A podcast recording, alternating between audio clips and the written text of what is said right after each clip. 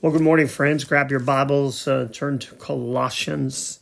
We're still in the introduction, but in even in the introduction, there's so much good stuff. Let's uh, look at Colossians 1, verse 19. I'm going to try to do this each week or each day, actually, to get us used to these two main verses of Colossians. Remember, the theme of Colossians is the preeminence of Christ, which means, um, which means uh, he's above everything. He's the best at everything in this situation. So, preeminent means he surpasses all others. So, when it comes to um, spiritual things, when it comes to uh, this uh, spiritual powers, he's above all things. So, let's look at verse 19. Remember, these two verses that we're going to look at are fairly similar. Uh, Colossians 1:19 for in him meaning Christ all the fullness of God was pleased to dwell Remember, Jesus was 100% God, 100% man. And then Colossians chapter 2 and verse 9. Uh, this is our other verse that I would love for you to memorize these two verses. For in him the whole fullness of deity dwells bodily. De- deity dwells bodily. We have the God man, 100% God, 100% man in Jesus Christ. Never before, never will happen again. And that's why uh, we can't give people a bad time about not really understanding. Um, there, there is uh, proof. We know that um, for for Jesus. But as we as we look at it, we believe it because with that proof we have that measure of faith. Remember. Uh, Hebrews chapter 11, 6, if you come to God, you must first, first of all believe that He is, Okay, that's the first part. Uh, Hebrews 11, 6, and that he's a rewarder of those who diligently seek him. But although the scripture says that God comes to seek us, Luke chapter 19 and verse 10, the Son of Man came to seek and save the lost. The reality is, is once he's done his seeking um, in our lives and and we are found, let's say, by him, we didn't find him, he finds us, then it becomes um, a constant daily seeking of the Lord and drawing close to Him and growing up in Him. Remember, we talked about in Colossians that we want to be brought to maturity, brought to maturity in Him and in the will of God. And so let's let's get into this. Um, we we talked yesterday, no Friday. Uh, it's Monday. I tape so many of these. Sometimes I get confused, and I apologize for that. Um, uh, we talked uh, on Friday in Christ's work on the cross, Jesus Christ settled the question of sin. He settled it. It's done once and for all. Colossians chapter 1 and verse 20. Look at this. And through him, Christ, to reconcile to himself um, all things, whether on earth or in heaven, making peace by blood in his cross or of his cross uh, the blood of the cross. The reality is that the sin issue is settled. We're sinners in need of a Savior. And Timothy tells us, Paul tells us in, the, in Timothy's work, that there is one mediator between God and man, the, um, and that is Christ Jesus. Uh, he's the one who paid the price for that. So it's settled. It's complete. He completely defeated all satanic forces. Now, the reason he's dealing with this, remember, is the Gnostics are talking about uh, this realm of spiritual things uh, that that Jesus doesn't oversee because he's really just an emanation from God. He isn't the God man. We know that to be different. But look at Colossians chapter two and verse fifteen. Uh, Colossians chapter two and verse 15 says he disarmed the rulers and authorities and put them to open shame by triumphing over them in him, open shame on the cross in full view of each and every one. And he put an end uh, to all the legal demands of the law. Uh, verse 14, and we'll add 15 again, and then 16 and 17. So Colossians 2.14, uh, by canceling the record of debt that stood against us with its legal demands, this he set aside, nailing it to the cross. He disarmed the rulers and authorities and put them to open shame by triumphing over them in him.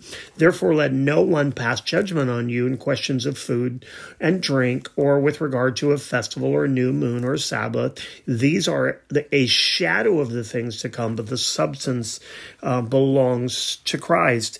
Jesus is the preeminent one. He's the one who took care of all of these things. So we need to stop working uh, to gain salvation and work from salvation. We don't work to gain salvation, but from salvation, then we work the works of Him who called us. Look at Colossians chapter 1 and verse 18 it says, And he is the head, Jesus, of the body, the church. He is the beginning, the firstborn from the dead, that in everything he might be, again, preeminent. And preeminent mean he surpasses all things. And then let's look at Colossians chapter 3 and verse 11. Colossians 3 11 says that here there is no not Greek or Jew, circumcised or uncircumcised, barbarian, Scythian, slave, free, but Christ is all and in all. Christ is all and in all. All that the believer needs is Jesus Christ. And what does that mean? That the price that he paid for us takes care of uh, the sin issue in our life in the sense that what we could not do for ourselves, he did for us. Now, once that sin issue is is dealt with, that we have an opportunity then to be free in Christ Jesus. The reality is that the application of that to our life is an ongoing thing. We are free from the curse of sin. The Holy Spirit comes, lives inside of us, and strengthens us against the temptation of sin. And one day, when we go home to meet Him, either in the rapture or by death, um, uh, we will be free from the presence of sin. There'll be no sin in heaven. So, Paul's dealing with this issue of matter. Matter is not evil, and the human body is not evil. We are sinful. We are one, even though we're parts of the same body. Um, individually, we have, you know, a body, soul, spirit, mind, all of those things. We are a sinful person. Each person is born with a fallen human nature that wants to control the body and use it for sin. But the body itself is not evil. So, beating your body like they wanted to do, or treating your body poorly, um, to beat it into submission is not what needs to happen. It's the will of man that needs to come under submission to what God has done. And it's the realization, folks, of what Jesus has done on the cross that it is enough it is enough, meaning there's no more. It is it is Jesus alone. And from that point, as he paid the price for our sin, and that's applied to our lives freely by grace and by faith, um, what happens then is we begin to walk that out, right? Um, if there was, if there were the case, Jesus Christ would uh, never have come to earth in a human body. If humanity was evil in the sense that the body was evil, Jesus would not have come, John chapter 1, verse 14, and wrapped himself in human flesh. It wouldn't make sense, would it? Nor would he have enjoyed the, the everyday blessings of life as he ministered on earth. He attended weddings and feasts and accepted invitations to dinner. Diets and disciplines can be good for one's health, but they have no power to develop, to develop true spirituality. Diets can be good for you. Fasting can be good for you for physical reasons, but fasting can also be good for spiritual reasons.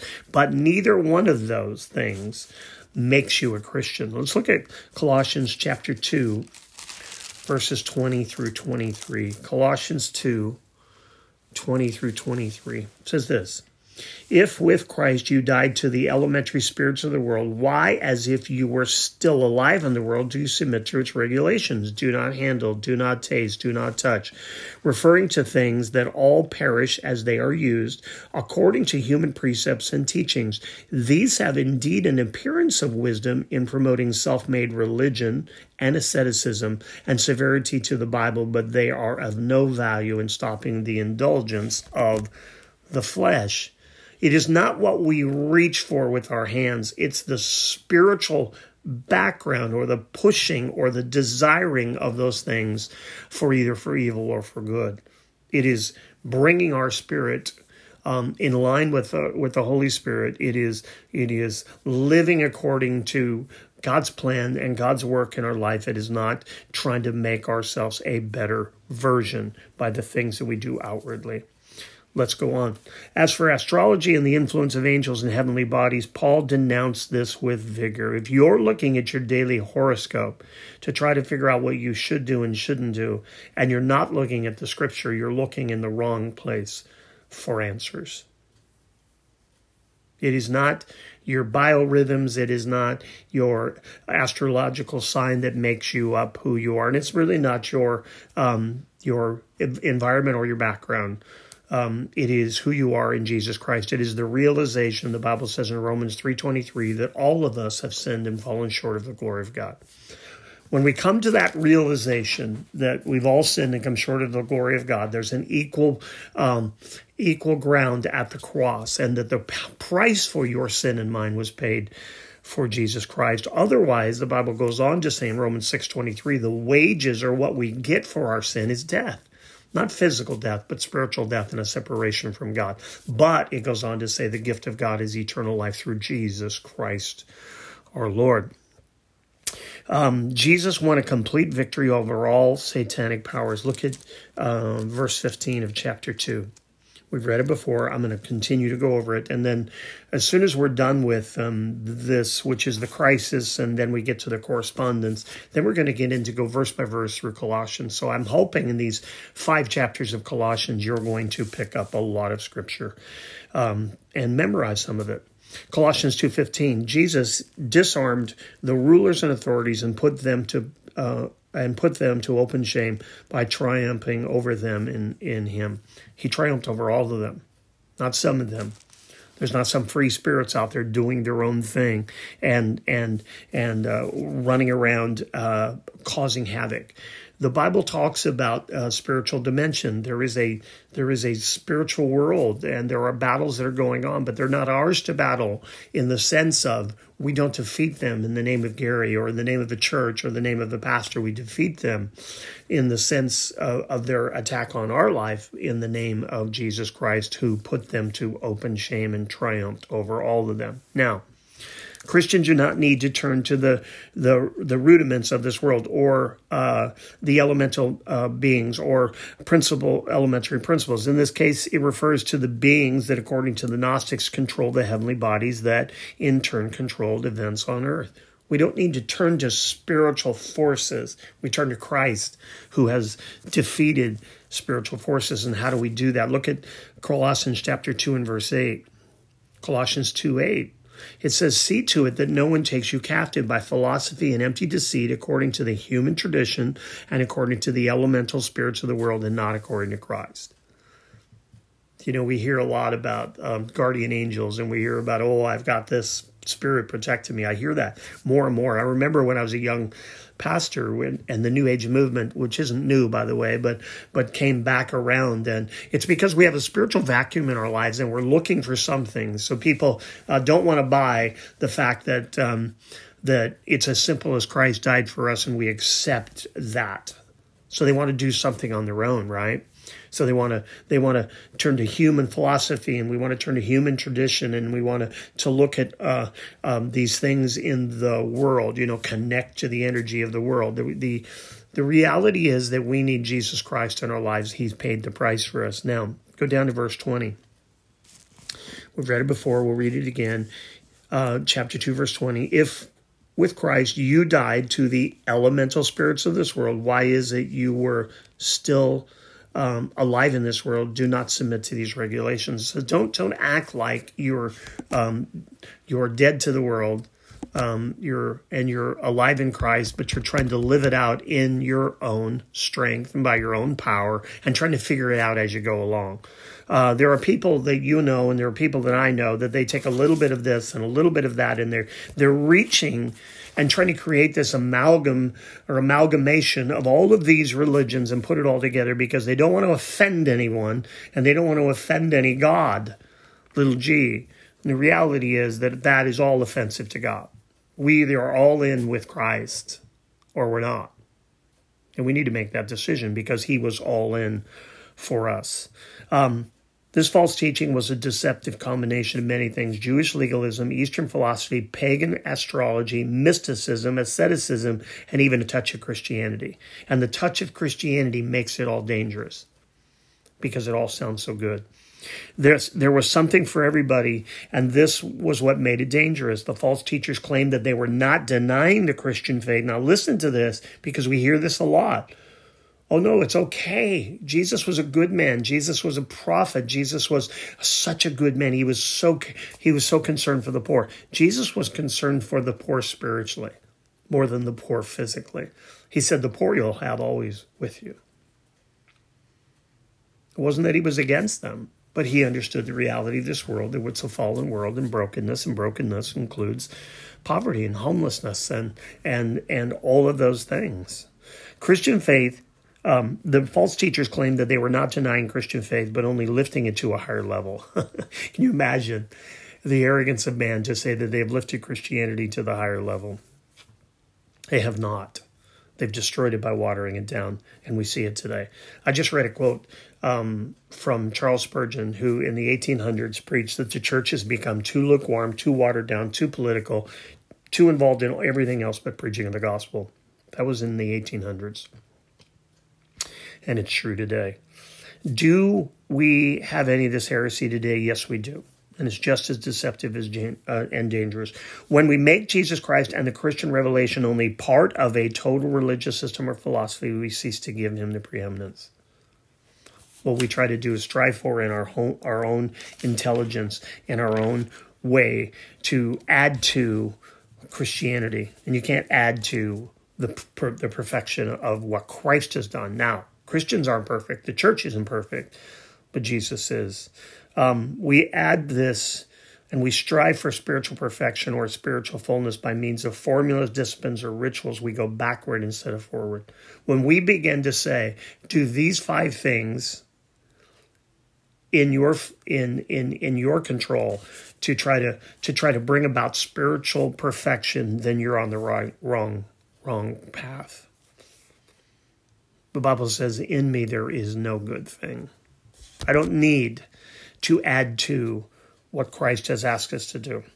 We must also be aware of this deeper life teachers who offer a system for victory and fullness that bypasses devotion to Jesus Christ. In all things, he must have preeminence. And we see this in a lot of teaching today.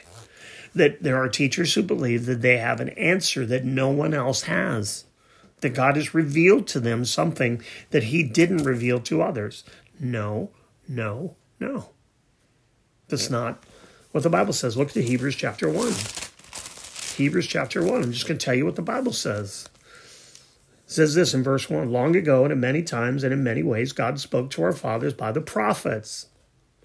But in these last days he has spoken to us by his Son, whom he appointed the heir of all things, through whom also he created the world. He is the radiance of the glory of God and the exact imprint of his nature, and he, up, he upholds, uh, present tense, he upholds the universe by the word of his power after making purification for sin. He sat down at the right hand of the majesty on high, having become as much superior to angels as the name he has inherited is, is more excellent than theirs in these last days, and it continues today. He has spoken to us through his Son, not through messengers. We are pastors who proclaim what's already been written in the scripture. Be careful of those who say they have a revelation that doesn't agree with the scripture and they say it's some new spiritual thing that God has showed them. No. If it doesn't line up with scripture, throw it out. It's dangerous. Um, let's go on. This heresy was in direct contrast to the teaching of Paul. It took a negative view of life. God is far away. Um, matter is evil, and demonic forces are constantly threatening us. The Christian faith teaches that God is near to us, that God made all things good. They uh, though they can be used for evil, and that Christ has delivered his people from the powers of darkness. Back to Colossians chapter 1, verse 13. Colossians 1.13. Remember, the preeminence of Christ is all through Colossians. He, circle he, Jesus, has delivered us from the domain of darkness and transferred us to the kingdom of his beloved Son. So the first he is God. I apologize. God has delivered us from the domain of darkness and he transformed us into the kingdom of his beloved Son. God has defeated all of these things. And we run around like we're the ones that are defeated. We run around in fear that we're going to fall, and uh, because the uh, because of the demonic activity that's out there. Uh, if you've ever read the book of Job, you understand that that that even the devil is is God's God's um, belongs to God. Even the devil belongs to God when he's on a short leash. He can only do so much. So we, we need to quit living in this frightful prison while Jesus made it clear that the Father is at work in this world caring for his people. The Bible says he ever lives to make intercession for us in Hebrews. Finally, these false teachers tried to change people from the outside by means of diets and disciplines, but true spiritual growth comes from within. We've all seen situations where people have tried to make changes on the outside while denying the power of Scripture, and it doesn't last. Why? Because it can't. Because humans are flawed and humans are broken and humans are powerless outside of Christ. That's just the biblical truth. So we need to stand for the preeminence of Christ. Let me close this in prayer. In Numbers chapter 6, 24, the Lord bless you and keep you. The Lord make his face shine upon you and be gracious to you. The Lord lift up his countenance upon you and give you peace. God bless you. Till we talk again.